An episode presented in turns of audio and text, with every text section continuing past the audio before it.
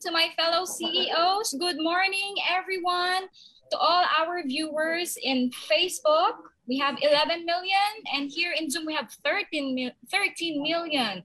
Everybody say good morning on the comment section below. Kung gising na ba ang lahat? Eyes wide open. Good morning, everyone. Ayan, gising na gising ang lahat. Thank you so much. By the way, my name is Vrish Arevalo. Uh, you can call me Teacher Vrish. I am a preschool teacher and the CEO of Oxford Learning School here in Antipolo. And I'm glad to see the viewers today. Are you also glad to see me and the slides of POS today? All right, it is with great honor to welcome everyone to CEO Insights Asia Executive Series, Principles of Scaling. And everybody knows Friday is POS Day. All right.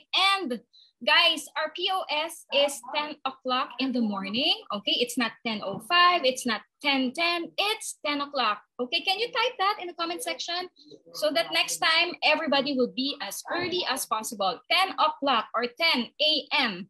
Everybody say 10 a.m. Type 10 a.m. Yes, 10 a.m. All right. Thank you. So why do we do this? Okay. Um, principles of scaling, we have a mission. Why do we do this every week? We install DNA principles that scale organization. Okay, this is no joke. We help build institutions for legacy beyond simply making money. Okay, we are building legacies here. The goal is for everyone to get one takeaway you can immediately apply in your organization. Okay, our first, our sorry, our focus for this month is purpose. Okay, everybody, it's purpose. And our theme for the month is branding. For the first two weeks, we will be having um oh before that I'm sorry. Our purpose, our for focus is purpose. Okay, we infuse ideas that build lasting companies by introducing three things: world-class business principles, world-class business practices, and world-class business people. And our overview of topics for the month of September. All right, as we said last week, we have five weeks uh, in the month of September, and last week we had our first session that's more than hype. And the key message there was learning culture. And now for our week two, more than buzz, okay? And week three, we have more than promises. Week four, we have more than pay. And week five, more than business. All right, for the first two weeks, this is what I'm about to say earlier. For the first two weeks, okay, this summarizes the internal branding of your company. Okay, and for the next three weeks, okay, that's uh, weeks three, four, and five, we will be talking about the inter external branding. All right, so fully load po tayo for this month. So we really hope that every one of us could attend every week's POS. All right, and for our announcement, so what is our first announcement? Here we go. What is happening on October 28 and 29 at Novotel Manila? Who can type it in the comment section? Ayan, nag-appear na sa screen. Yes. All right, CEO Summit. And who is excited for CEO Summit? Can you type that in the comment section? I am excited. All right, it's happening this October 28 to 29. Say, I am excited. Everybody's excited for this. Oh, yes. And now we are presenting the official list of faculties. All right, our CIA founders, Marvin Galang of Wanta, Catherine Castro of Beppo, Kim Lato of Kim Store, Celine Yu of Chevrolet Philippines, and Paco Magsaysay of Carmen's Best Ice Cream. All right, full pack. So what are you waiting for, guys? Come on, get your tux and gowns ready. All right, and open. This is open to CIA members and non-members. And if you want the pass, if you wanted to get it, if you want to get it right now, get a hold of Miss Chris Año Nuevo. Again, that's Chris Año Nuevo, and passes are available right now.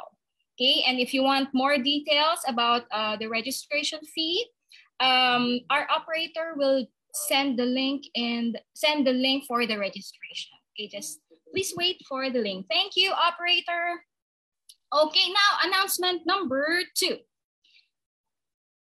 Okay, we have 40 plus CEO executive members unlocked and more than 30 companies and brands. Now, when we say executive, okay, executive, these are paid members, okay, they are intentional to become a member of a circle meetings, okay? We have multiple circle meetings happening from circle multipliers for men, women, and couples. There you go. Here are um, few of our um, circle multipliers, the best in town, okay? If you want to become an executive member, okay, of CEO Insights Asia, check the sign up link sent by our operator, okay? If you want to become an executive member, ayan, that's the link. So sign up now. So to share testimonials on what happens during our circle, circle meetings every week, we have a featured CEO. They will share their experience in those circle meetings. Okay, we are now introducing our featured CEOs, John Lester Julian and Gillette Julian. They are the CEO and COO of Y High Asia Marketing. So let's watch this video and listen carefully.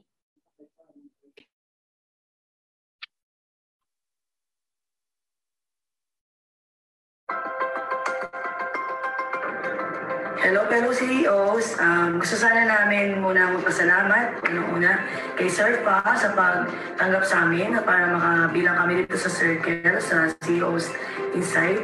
And syempre sa um, Komisan Couple, kay Christina at kay Eman, uh, na napakaganda ng group natin sa Couples. Um, nagpapasalamat kami dahil uh, bilang mga bagong CEO na wala naman talagang background sa business, napalak, napakalaking tulong ng group na ito dahil natututo kami kung paano dapat yung ginagawa ng isang CEO uh, ah, para mas maging maayos yung negosyo. Yes, sa two weeks pa lang namin dito sa CEO Insights, napakarami namin na-apply ng mga uh, principles ng scaling at mga bagay na nakakatulong para mas maging mag-improve kami as leaders ng sarili naming company. Like uh, deep diving at iba pang mga uh, principles of scaling. Again, maraming maraming salamat sa CEO Insight. Uh, we invite everyone na mag-join din sa uh, CEO Insight na maraming ma-apply po dito at makikita. Yun lang po, maraming salamat. All right, thank you for sharing, sharing that video. So the best time to sign up was yesterday, guys, but definitely it's not too late. So sign up today. Check the link in the comment section. So announcement number three, CEO Insights Asia Certification Program. So what is this? It is a certification for your business coming from CEO Insights Asia that your business is DNA driven. It's like you're having a badge from CIA or CEO Insights Asia You will be vouched by them. So if you want more information about this and the requirements, our operator will also send the link in the comment section. And for our announcement number four, the last but not the least, CEO Summit Executive Partnership with Spenmo. Woohoo! Thank you so much. And because of this, we recent we were recently able to give 50%. We announced it last time. 50% discount for the CEO Insights Asia annual membership fee. Guys, sobrang laki nito. And congratulations again to our newly inducted executive members. Woohoo! And thank you so much again, uh, spend more. All right, that's our announcements. And now, who's ready for the message for today or for our topic? Type again, I am ready. Come on, if you're here with me, yes, thank you. All right, we have now 25 viewers in um, Facebook and 18 million here in Zoom. Okay, last um, last week, all right, our key message was to establish learning culture. And right now, our key message is to establish engaged culture. Okay, this the topic is more than bus. Now, how can we how can we establish this one engaged culture? If you know if you want to know more about this one, of course, we have our very own faculty who will be speaking about that. So fasten your seatbelts, everybody. Okay, he's one of the founders and the executive advisor of CEO Insights Asia. He's an investor, advisor, husband, and daddy. Okay, the man who iconized the black suit and red tie. Who is he? There you go, Surfa, Mr. Florentino A. Hernando. Oh, All right, good morning. Thank you, Teacher Verish, si Ruel. Good morning, sir. Kamusta? Namiss kita. Ayan, G-Up Digital Marketing. Welcome, welcome. Naging host natin yan noon. All right, thank you so much. Good morning, everyone. It's Friday. Ready na ba kayo? for ano, higher, higher blood pressure. Ayan, ma-high blood tayo ngayong umagang ito. Alright. So I'll be talking about more than bus. So, formally introducing myself, my name is Florentino A. Hernando, or people call me by my initials, which is FA. I'm one of the founders and the executive advisor of CEO Insights Asia. And we exist, our purpose here in this ecosystem is infusing ideas that build lasting companies. So it's all about building great companies that we can transfer, we can pass on to our children and to the coming generations. Ayan, excited na ba kayo? Ilang minutes pa ba ako? I have 40 minutes. Sige, bilisan natin to. Right, bago tayo mag-agenda, gusto ko muna sabihin na when I was preparing for this deck kagabi, medyo na ano ako, medyo uh, intense to kasi it's all about uh, emotions, it's all about engagement, it's all about feelings. And alam niyo naman tayo, ayaw natin ng feeling-feelings eh. May numbers tayo. So then the, the coming uh, talk for today will be filled with numbers. Diba? We want to back up feelings with results. So nung napagod ako, sabi ko maka-break nga muna ako.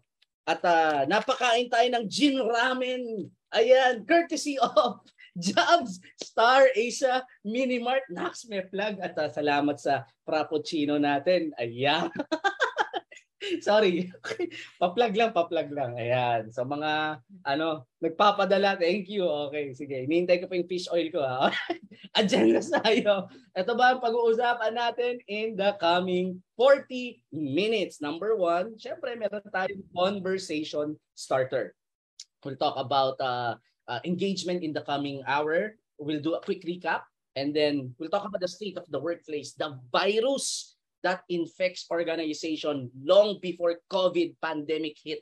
Yan ang pag-uusapan natin. It's costing a lot of money to uh, companies all over the world. Facts and figures, favorite natin yan.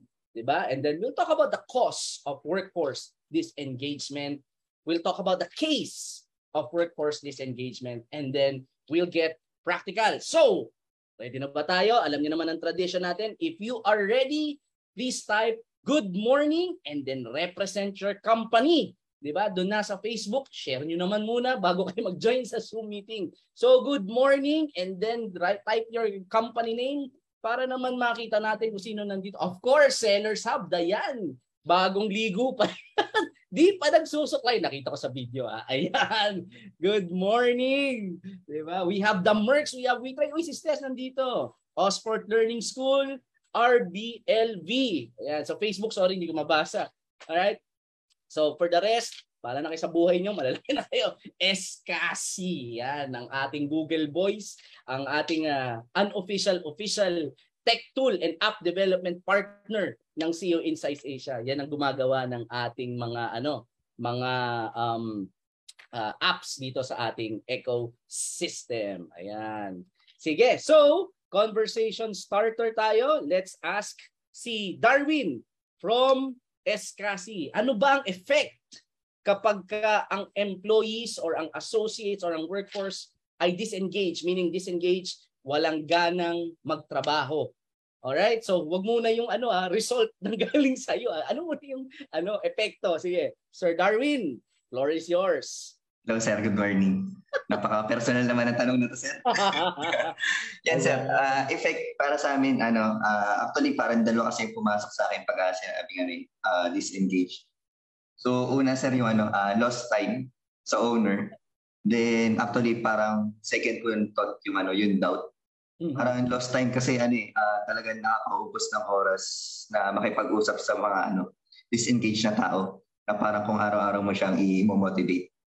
Oo, Then, yung isa, isa pang lost time, sir, kasi ano, nagugulo yung strategy ng mga owner para sa akin pagka uh, may mga disengage. Oo. Then, doubt, kasi uh, uh, especially pagka mga ganitong startup, uh, hindi natin alam kung tama ba yung tao na yun sa position na, na uh, pinasukan niya. So, mm-hmm. na, nabubo yung doubt natin doon. Then, yung isa, yun nga, uh, nami-misaligned yung owner din sa ano. Minsan, nakakaroon kami ng perception na ano eh, uh, uh, tama ba yung action natin? Or parang magugustuhan ba nung ano nung tao natin yung ano yung ganitong action natin para din sa company. So tingin ko yun yung ano pinaka-effect ng ano disengaged na tao sa trabaho. Grabe sir, parang kukulangin. para sa na yung session, no? Di ba? talagang relate na relate. Ayan. So we all uh, experience the effect of uh, people who are disengaged, lalo na as owner. Kasi bottom line, uh, if you're an employee, you're a manager, and you have a disengaged uh, workforce, yeah, it's a, ano, it's a pain in the ass, perwisyo. Pero pag owner ka tapos may disengage, ramdam mo yung losses eh. Bakit? Pera natin yun eh. Tama? Ayan. So, this is very important na pag-uusapan natin ngayon. So quick recap muna tayo before we dive in. Right? So last week we talked about more than hype and we talk about branding and branding as defined is um according to the brand gap is what people feel about our company when they uh, engage with us. So first two weeks we'll talk about internal employer branding and we want to establish a learning culture last week no. We want to be a a, a company that's branded na pag galing ka doon sa company na yon talagang intense ang learning mo kasi yun yung company, yun yung branding ng company. It is an intense learning culture. Parang CEO Insights Asia. Pag galing ka rito, di ba, if you're someone who's dead serious in getting better, you join us kasi intensive CEO leadership education to. Pagka mga trip mo lang power power, yan, yung mga hype-hype lang, ay marami diyan, di ba?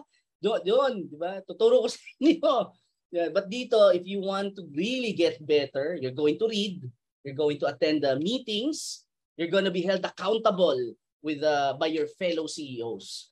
So, yun ang ano natin, uh, a branding natin. So, first two weeks we'll talk about employer branding.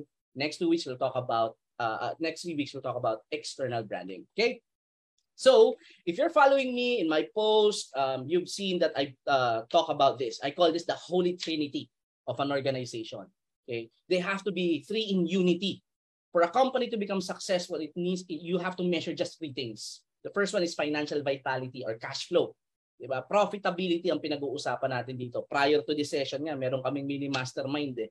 Kaya dun sa, dun sa mga gusto mag-join, di ba? Session na kagad kanina eh about uh, financial model. So cash flow, you have to measure that. And then, of course, kailangan nating um, i-measure yung customer relationship, customer engagement right?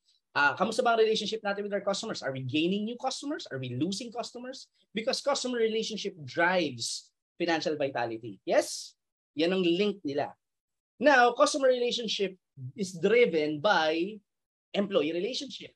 And when we say relationship, this is the relationship between employees or co-workers or associates and relationship between the leaders.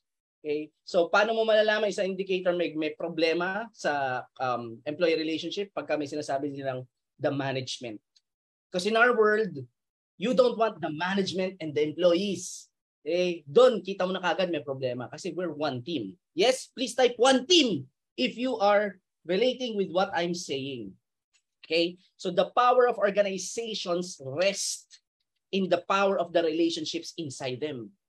The stronger the relationship inside an organization, the culture, the stronger the performance of an organization that drives customer relationship and customer relationship drives financial vitality. And when you're at CRCO Insights Asia, you're going to learn how to reinvest that cash flow back to building a strong culture. Okay, so we're not gonna focus on the first two. If gusto nyo malaman yan, uh, invite nyo Di ba? Sorry, shameless plug, pray for me. Invite nyo ako as your executive advisor, pag-usapan natin yan. But we're gonna focus now on being, uh, building a, a strong culture of uh, uh, engagement sa isang organization. So let's talk about the state of the workplace. There's a virus that's infecting workforce, uh, companies all over the world long before the pandemic hit. Okay? And it's called uh, employee disengagement or ito yung mga the working dead yan, ito yung mga empleyado or mga associates na walang ganang magtrabaho. Right? So ano ba ang effects niyan? Uh, uh, Sir Darwin mentioned a few, but uh, let's put some data into this one. Ito yung top four effects. When an employee or an associate in our company is not engaged, they're disengaged. Number one, they take more six days and are tardy more often. So yan, di ba? Malalaman mo, yan ang mga sintomas or telltale signs sa medyo disengage ang isang associate natin. Pag laging late, tapos pala absent. Ay, may may paghaha ang ating uh, uh, HR, di ba? Human capital natin sa SH yan. Ano pa ba?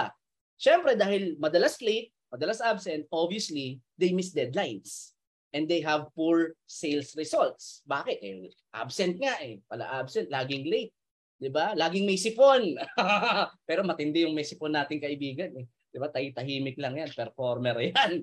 All right, so next it often causes rise to customer complaint. You know, you're a customer, you went to organizations, you went to Jollibee, you went to McDo, you, ang inasal, whatever.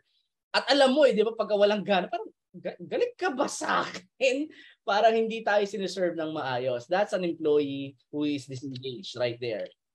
And number four, they constantly complain and undermine teamwork. Ito yung mga toxic, di ba? Puro mga hanes, ang daming hanes sa buhay. Laging galit sa mundo, parang pumasok yan para manglason lang ng kapwa associate ng ano galit sa buhay. Ayan. So these are four of uh, top four. Marami pa yan. Uh, uh, Google nyo na lang. But these are top four uh, symptoms of a disengaged employee. Okay. Now, here's the scary part. Okay. Here's the scary part. In the UK, it's costing 45 billion with a B. Okay? I, this is stupid, but I'm gonna ask this. Okay? Is this a big amount or a small amount? Pakitype dyan sa comment at saka sa chat box. 45 billion in losses in economic activity each year. This is according to Gallup. Sheesh! Parang sheesh! Di ba? Yan! Yan ang effect in the UK. Mas matindi sa US. Sa US is 450 billion. Mas matindi sa Pilipinas yung PhilHealth natin. Pero iba, ibang usapan niya, ibang usapan niya. Okay? So 45 450 billion losses in the US. Right? So some facts and figures para mas makarelate tayo. It says here, 8 out of 10 employees are either disengaged or actively disengaged. What do you mean by this? Diba? So only 21% are engaged in the uh, their work, meaning they're, they're, they're engaged, they're excited to work. This is in a 2021. Okay? So kung may sampu tayong empleyado, dalawa lang ron ang excited magtrabaho. Okay? 57% are disengaged or around 6, 'di ba? And then 22% are actively disengaged in their work. What does it mean? Imagine you're rowing, you're in a boat. May sampu tayong kasama dun sa boat. You're the leader. Yung dalawa ron, they're doing everything. They're paddling away. You know, they're they're they're talagang binubuhat nila yung yung para umandar yung yung yung barko natin o yung bangka natin. Yung lima ron, yung anim doon, ini-enjoy yung view. Tapos yung dalawa ron, ginagawa lahat para mapalubog yung barko. That's the state of the workforce as of 2021. Now, another thing, worker stress reached an all-time high at 44%, up from 31 in 2009, meaning 44% of our uh, teammates, our staff are experiencing daily stress. So if you have 100 employees, 100 associates in your company, 44 doon nakakaranas ng stress araw-araw. But here's the thing. They say that they're not stressed about the work. Hindi sila na-stress sa trabaho. Na-stress sila at work doon sa pinagtatrabahuhan nila. Ito yung sinasabi, 40% they worry ito yung effect ng ano no, uh, ito yung sinasabi about the stress. They worry about work. 21% experience anger. Uh, nasa Pilipinas tayo, so times 0. Kaya ako 90%, lagi akong galit. Ayan. And 23% felt sad. Yeah, they felt sadness. Okay? At here's the most recent uh, research according to Gallup. 7.8 trillion losses and economic value or economic activity as of July 2022. This is from Gallup. I researched this last night because I've been following Gallup. Coach Ron is a certified strengths coach of Gallup certified strengths coach. So if you want to know your strengths, punta kayo, kausapin niyo si Coach Ron. I attended uh, his uh, workshop and uh, man, talagang mas na high blood ako. yung pala, kaya pala ako high blood. Okay, sige. So I was working with companies and we do a company brand. I do an assessment, data, data. You know, I, I'm not a feelings guy alone. I, I want hard facts. So I asked them, how likely are you to um, re- recommend the company to other people from 0 to 10 scale? Ito yung result. This is a, com- a known company sa MOA to. Hindi ko na babanggitin kung ano. May office sila ron. Ang sagot niya, 2. Okay, these are executives, a group of companies, executive to. So when I ask, what is the reason for the score that you gave? Ito sagot niya. I don't want them to be another victim. Di ba? Executive to ah. At hindi siya, hindi siya ano, hindi siya excited sa company niya. In fact, ayaw niya, wag na kayo magtrabaho rito, baka magiging biktima lang kayo. Diba? That's the current state of the workforce. And um, I'm sharing this to you. Yan. Isa pa, okay? Ang challenge nito, uh, disengagement, is those employees or associates who quit and stay. What do you mean? Di ba hindi ba quit and leave? Quit and leave is, maganda yon attrition. I mean, it's better than quit and stay. Kasi it's loss for sure. Kasi imagine mo, nagpasweldo ka ng isang buwan, hindi naman kagad productive yon. Diba? Tapos nag-resign, sunog. 'di ba, yung pera natin kasi hinire mo, pinrases mo, tinraining mo, tapos after one month nag-resign. So, the, sayang investment. But that's what you call attrition problem is a loss. But it's better than employees who are disengaged. Why? Because they quit and stay. What do we mean? Nag-resign na sila sa isip, uh, sa isip, sa puso, pero pumapasok pa rin. Binabayaran natin healthcare, binabayaran natin SS, binabayaran natin sweldo, pero hindi naman productive. Diba? So this is a dangerous uh, experience or a situation we don't want to be in. Ayan, may umaaray na. Sabi sa inyo, sapakan to eh. Ayan, ginusto nyo to every Friday. Ah. Okay, right. So, and uh, the worst part of it is what we call the law of the bad apple. Take note of this. Bad is stronger than good. Right? Uulitin ko. Bad is stronger than good. Take nothing else but that sentence. What does it mean? It means that one rotten apple can infect a whole batch.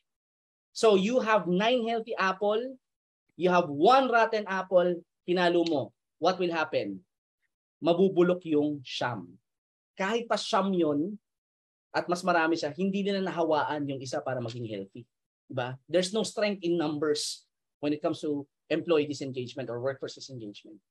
So it goes the same, di ba? Pagka meron tayong associate na walang gana magtrabaho, sakit sa ulo. Ba, umaga pa lang. Pagdating ng tanghali dahil ngaw-ngaw, ang hanes sa buhay.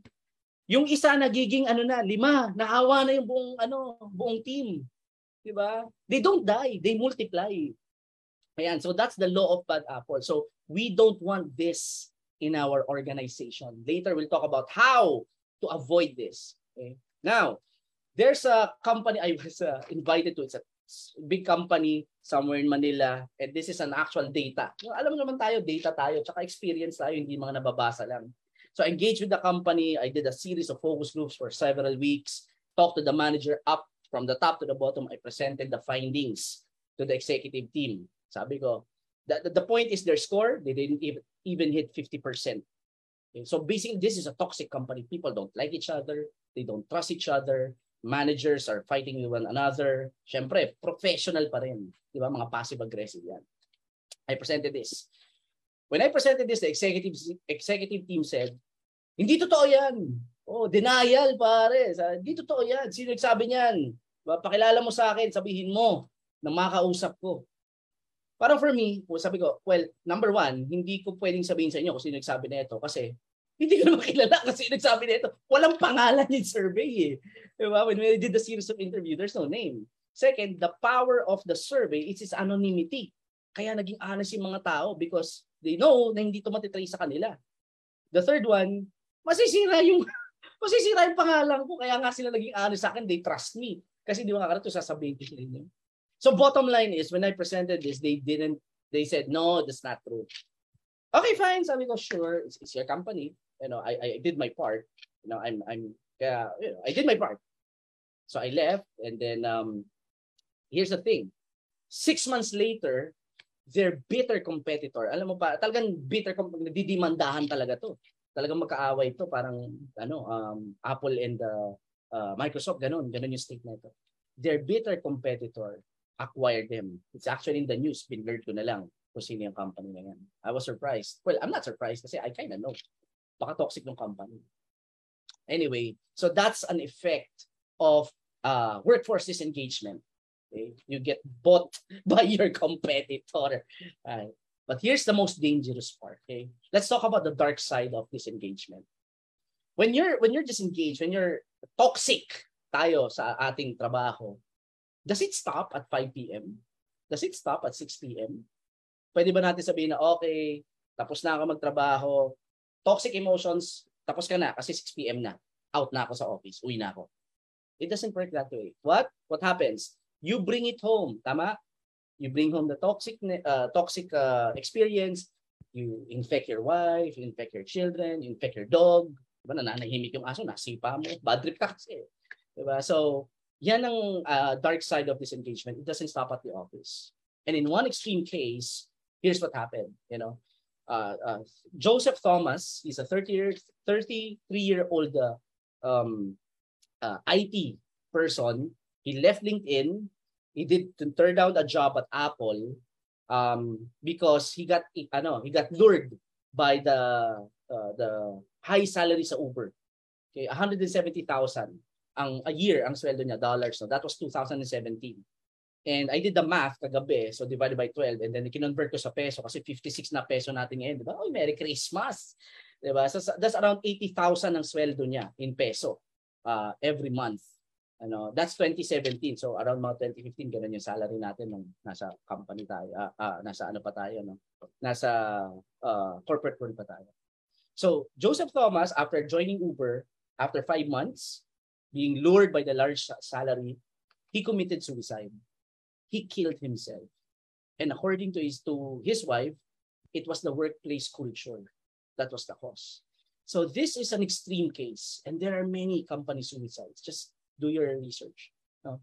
Here's the ano, ito yung sabi niya no. April, Joseph Thomas, 30-year-old self-taught American African-American computer engineer, killed himself and uh, the company's work for fierce work for uh, work culture was to blame. Okay, he was lured because of the salary, but at the end of the day, iniwan niya yung LinkedIn, yung trabaho niya, um, to join Uber. He turned down the job at Apple because of the salary and then he killed himself. So really, engagement isn't about money. Uh, yan ang maling thinking eh. Kala natin as CEO, oy, para ma-engage yung bigyan ko malaking sweldo. Doesn't work that way. You know? You know? So, moving forward. Let's do naman tayo. So far, so good. Yes, please type so good if you're still with me. Okay. Oops! Ayan. Okay, so positive naman tayo para naman masyadong intense daw eh. Positive naman tayo. Let's talk about the nuns of Notre Dame. So around 50, 70 years ago, the nuns, 180 nuns were asked to write their autobiography. Mga madre to. And then uh, fast forward after 70 years, mga recently, some researchers uh, studied the journals. Tapos they measured those daily experiences of those nuns. Okay, they totaled the positive and negative experiences. And here's what they found the nuns that has more positive experiences live 10 years longer. Okay, ito yung research findings. More positive experiences means more life years. Let's put it in context para mas ma-appreciate natin siya. For those who are smoking, don't do that. But for those who are smoking, according to uh, health research, uh, when you're a smoker, it reduces your life, if you're a male, around 3.5 to 4 years of your life. Nasho-shorten siya. If you're a female and you're a smoker, uh, included to vape pa, eh man, yan, mga vape, vape pa. If you're a smoker and you're a female, it takes away around 7 years of your life. To, um, toxic emotions, however, it takes away 10 years of your life. In short, it's deadlier than smoking. So, what's the moral of the story? What? Magyosi ka na lang ayaw kaysa mas stress ka pa. Okay. Nasa JG Summit ako nito. When I share this, oh, share ko lang, may oras pa naman ako. Sabi nung, ano, sabi nung isang VP ron, eh sir, pagka nagyosi ako, nawawala yung stress ko eh. So, balance lang. Ang gulo na. Ang gulo natin. Okay. So, yan. Alright. So, moving on, moving on. Ano ba ang cost? We talk about the cost. Ito ang gastos. Di ba? Kapag uh, you're part of, uh, uh, you're disengaged. Uh, we have the disengaged workforce, ito yung cost. Ano ngayon ang cost? Okay. So, there's a book entitled First Break All the Rules. Eh, na naman ako. Hmm. Basta kayo, sabihin nyo lang, alam nyo na gagawin, message nyo ako. Okay, First Break All the Rules. They do they did an in, uh, in-depth interview with managers, 80,000 over 400 companies, the largest study ever done by Gallup back then. This is a ang project leader nito si Marcus Buckingham na sinasabi nilang kamukha ko raw. Wow! mali, mali. Sorry, sorry. Okay. So sabi, itong findings nila, Marcus Buckingham. Okay. Here's what they discovered. When it comes to disengagement, people join companies, they leave. Sige nga, chat nyo nga dyan. They leave because of, please type your answer. Tingnan natin. Hula lang. They leave because of pay, They leave because of what? Toxic culture? Okay. Here's the answer. People join companies. They leave bosses. Ayan. The reason they resign is because of you and me. Tayo. Kaya sila nagre-resign. Magdadahilan lang yan. Eh kasi may family ako. Kasi hindi nila tayo madiretso. Pero ang tunay na dahilan niyan is because of us. Yes, please type amen. If sa pool tayo, amen. Ayan. Diba? All right. So eh, here's the full quote, page 96, I believe. An employee may join Disney or GE or Time Warner because she is lured by the generous benefits. Oh, maganda yung package dito, may reputation, good workplace, and so on. But it is her, what daw? Pakitype dyan yung red highlighted word. It is her relationship with who? The CEO? Is it relationship with the co-workers? No. It is the relationship with their immediate manager. That will determine how long she stays and how productive she is while she is there. Yon, it's our relationship with our direct report. Okay? Now, as CEOs, this is uh, something that we need to consider are our leaders building strong relationships with their direct report? Kasi hindi na natin sila, ano eh, may layer na eh. So nagbabago na ngayon ang work natin as CEOs. We need to make sure that the leaders are engaging, building strong relationship with their direct reports kasi hindi na tayo direct report nila. Diba? There's a layer now. That's how you scale. Yes, please type yes if you can still relate. Ayan, sapakan talaga ito. Parang ano. Ayan. Sorry na, ginusto nyo to eh. Diba? Ilan na ba nanonood sa atin, sa mga nanonood sa Facebook? Kindly like and share. Follow the page. Mas maganda, join our circles, be an executive member. Okay, moving forward. Okay, so here's the case. Bakit kailangan nating i-establish ang engagement in our workforce? Right? So I'll just give four. And then ako nga, hindi, hindi, it's not about feelings, feelings sa akin. There's numbers. So when the companies engage, has a strong engagement culture, staff turnover, 59% lower attrition. Ibig sabihin, we keep, we retain employees. Diba? We retain associates, the talented people in our team. And obviously, you can't build a great company if your company is a revolving door. resign ng resign. Back to square one na naman. Diba? It's not how much you you hire, it's how many talented stay. So with an engaged culture, you have lower, more than half lower attrition. Okay? What else? Productivity is up 17%. I mean, you know this. When do you give your best work? When you're bored? When you're what? Disappointed with what's happening sa company? No, we give our best work when we're excited, when we're engaged. Uh, next, customer loyalty 230% increase compared, oh sorry, 233% rates compared to disengaged workforce. Ang laki ng gap. Okay, For, from an engaged company to a disengaged, that's, that's a large gap. Customer loyalty. And again, you cannot build loy, uh, uh, success out of uh, one-time customers. Kahit repeat customers, what you need is customer, loyal customers.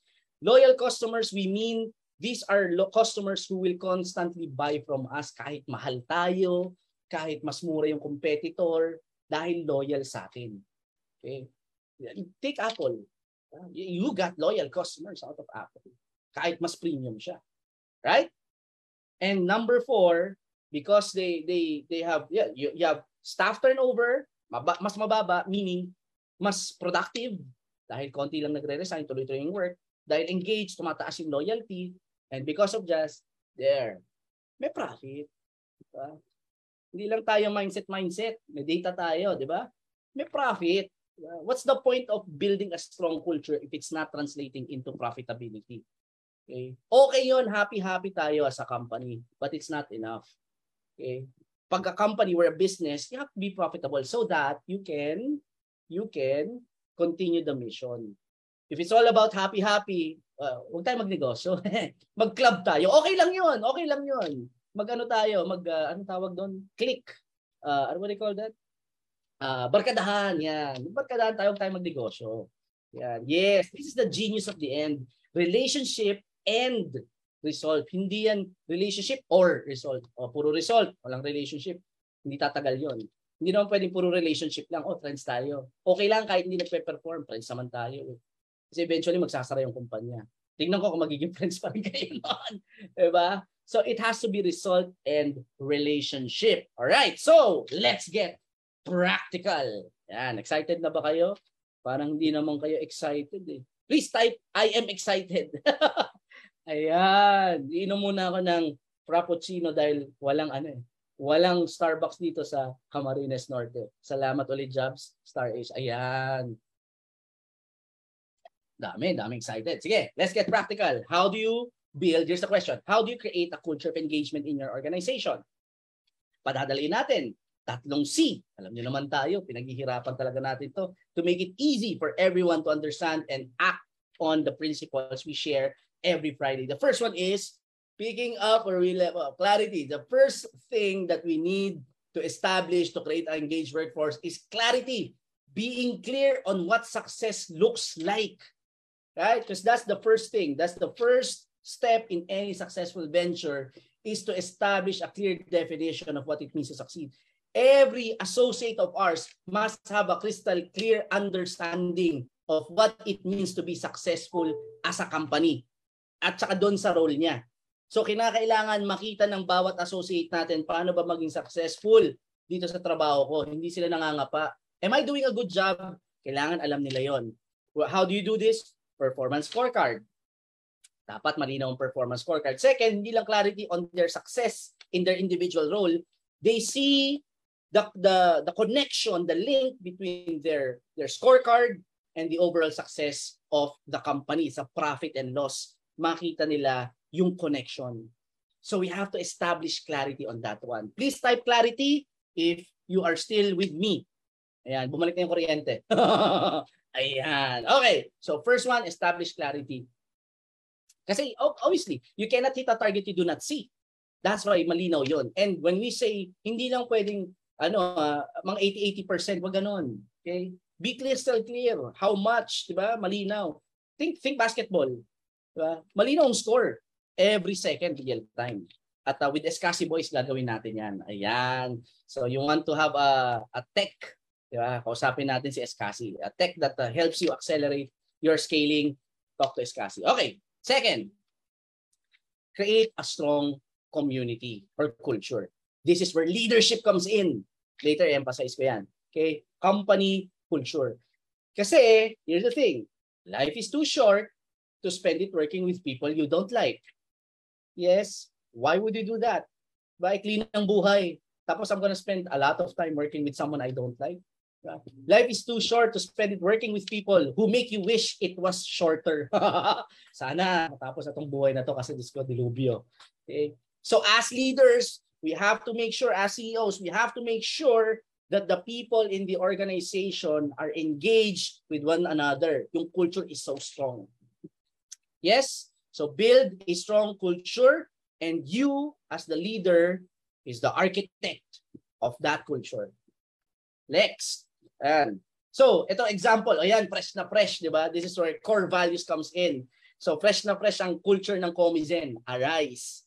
Okay? Ambitious, relentless, integrity, sincere, evolve. These are the kind of people who will flourish, who will uh, grow sa Comizen. If you're ambitious, dito ka. If hindi ka ambitious, hindi ka magiging masaya rito. Okay? Kaya, wa- wag ka rito, di ba? Doon ka sa iba. That's, that's the power of core values. Clarity, core values. What else? Ado, syempre, bida natin si Direk. The Mercs. Yan. So, trustworthy, innovative, exemplary. If you want to work at the Mercs, dapat pwede kang pagkatiwalaan. Dapat nag innovate ka. Si Atria, matinik. Ginagawang efficient lahat eh. Ayaw ata magkaroon ng employees eh. Gusto automated lahat. So, innovative. And third, exemplary. We go beyond what is the job description kasi we are exemplary. Yan. At siyempre, hindi natin mawawala ito. Ang, ang pasimuno ng lahat. Diba? Idol! Seller Sub, courtesy of Ma'am Dayan. Yan, ang katawakan natin in building a strong culture.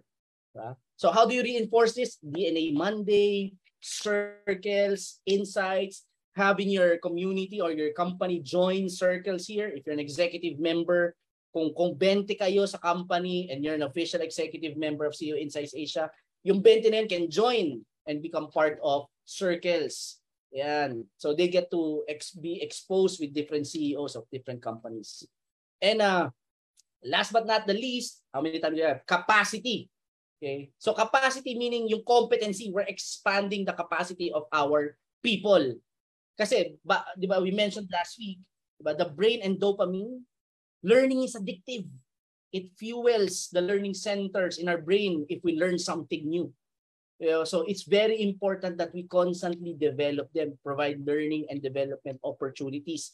That's how people grow uh, and stay, di ba? Dalawa lang yan. They want they join our companies, they want to earn, they want to learn. You want them to engage, give them both. Earning, high salary, the industry, and learning. Learning opportunity. Yan. All right? So, let's uh, show that uh, ano uh, study from Harvard. This is the impact of employee engagement on performance. Extend lang ako konti. Ah, sorry, nag-brown out eh. Ayan. So, this is a, you can download this, just research. Yan, type nyo impact of employee engagement, Harvard Business Review. Okay. So, ito yung isang findings on the most impactful employee engagement drivers. Yung top four, highlight ko na lang. Paano mag-engage ng associates? What drives their engagement?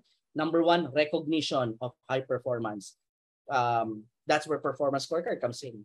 Okay, nakikita nila how they're performing. Clear cut. Second, individuals have clear understanding of how their job contribute to strategy. Performance scorecard. Okay. Senior leadership team continually update and communicate the strategy. DNA Monday. And then last, business goals communicated company-wide and understood. DNA Monday. You know, town halls. So this top four, okay, this top four drivers, they're actually free. You don't need to spend a lot of money. Diba? And in a world where thinking high salary creates engagement, hello, sabi ng data, itong top four na to, ito lang gawin mo. Talking. Recognition. And recognition doesn't have to be expensive. Social media ngayon, post natin yung mga top performers natin. Gustong gusto natin yan na nare-recognize tayo. You know? So these are free. Now, if you're not gonna, if you're not doing this, do it now.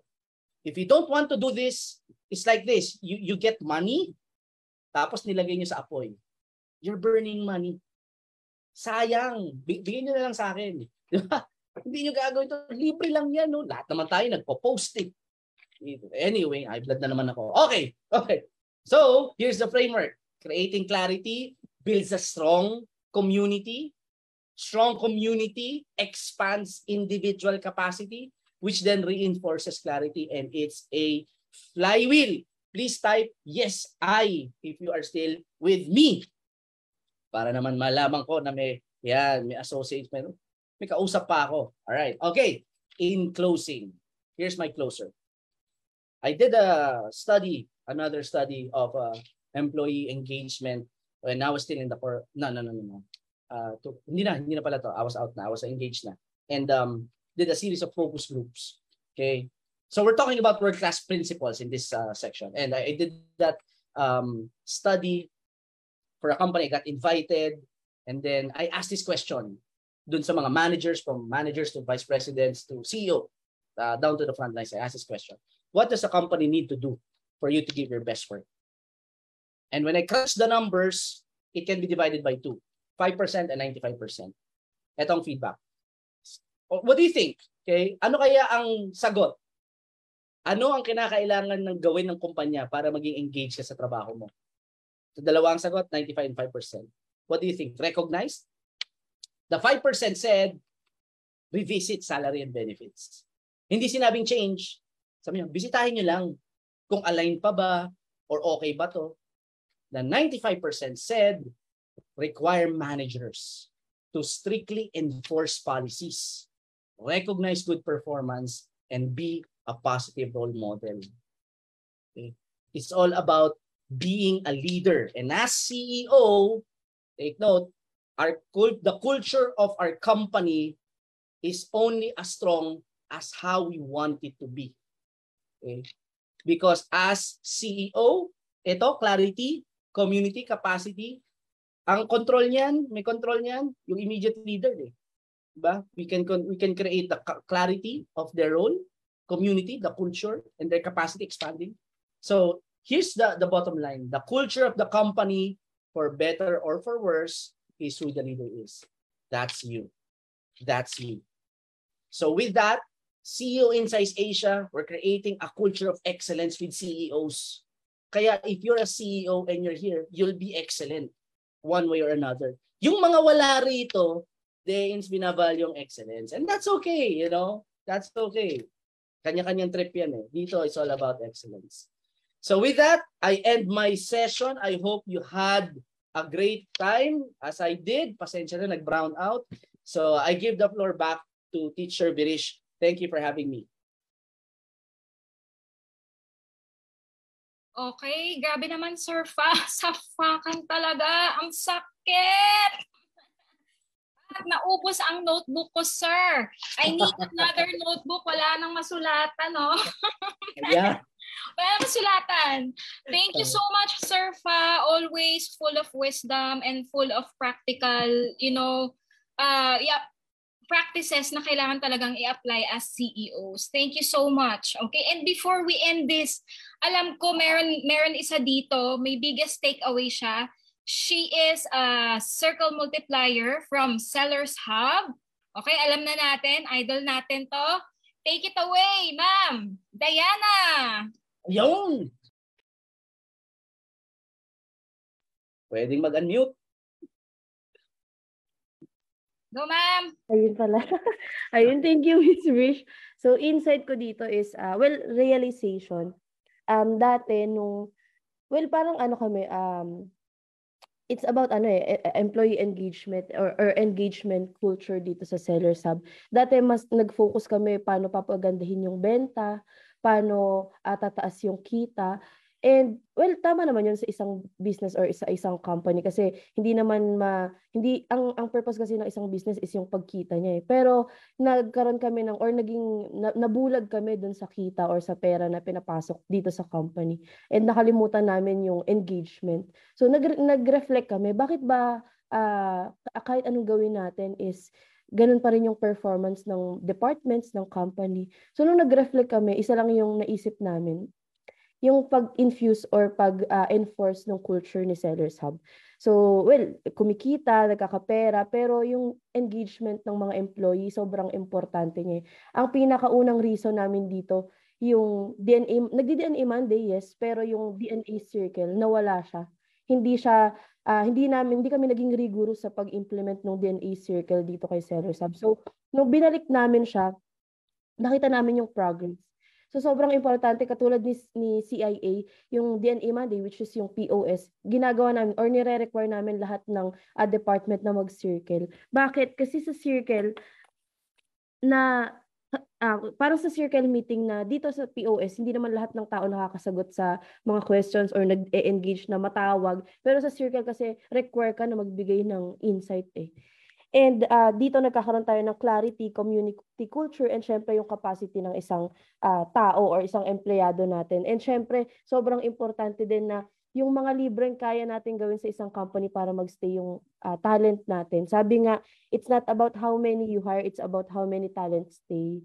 So, ang kailangan lang palang gawin is ma-recognize sila and yung uh, continuous na infusing ng culture or ng DNA natin dito sa kanya-kanya nating company. So sobrang importante ng DNA kasi yung DNA yung tinitingnan natin kung sino ba yung mga gusto nating makasama, ano ba yung mga klase ng katrabaho na gusto nating makatrabaho. And tayo yung nagsiset ng environment na meron dito sa Sellers Hub. So sobrang libre lang pala siya, magre-recognize ka, hindi ka gagastos ng malaki, i-recognize mo sila. Simpleng pag-post ng mga top sellers sa Facebook, sobrang importante na yun sa kanila kasi nakikita na, hala, grabe si Seller Sub, nare-recognize yung galing na, na binigay ko sa kanila. So, sobrang importante. And syempre, yung DNA Monday, dito pumapasok yung ano eh, ah, uh, yung three influence which is the close, the many, and the powerful. Dapat pagka nag engage or nag infuse ka ng culture is dapat yung sa close nila, sinasabi yung pagiging idol or yung culture and sa syempre yung the many na nakikita niya na lahat ng kasama niya dito sa uh, company is pinapakita pinapakita yung pagiging idol. And syempre yung the powerful, dapat yung mga leaders is walking talking idol. Sabi nga dito kay Sarah Sab, dapat sinasalita mo yung pagiging idol and syempre ina-act mo yun. So yun lang yung insight ko para sa engage uh, engage culture or engage workforce na tinakal ni, ni Sirpa. Thank you. thank you, thank you. Ayun, thank you. Ang galing. Grabe naman yon Idol talaga. Ma'am Dayan. Ang ganda nung sinabi ng Surfa, may sasabihin. Insight na siya. may insight na siya, di ba? Okay, parang nagkaroon tayo ng mini session no, before we end the actual session. Thank you so much, Miss Dayan and Surfa, and to all the CEOs out there. Join us again next week for another Principles of Scaling. Have a great day, everyone! Bye! Thank you, everyone. Bye!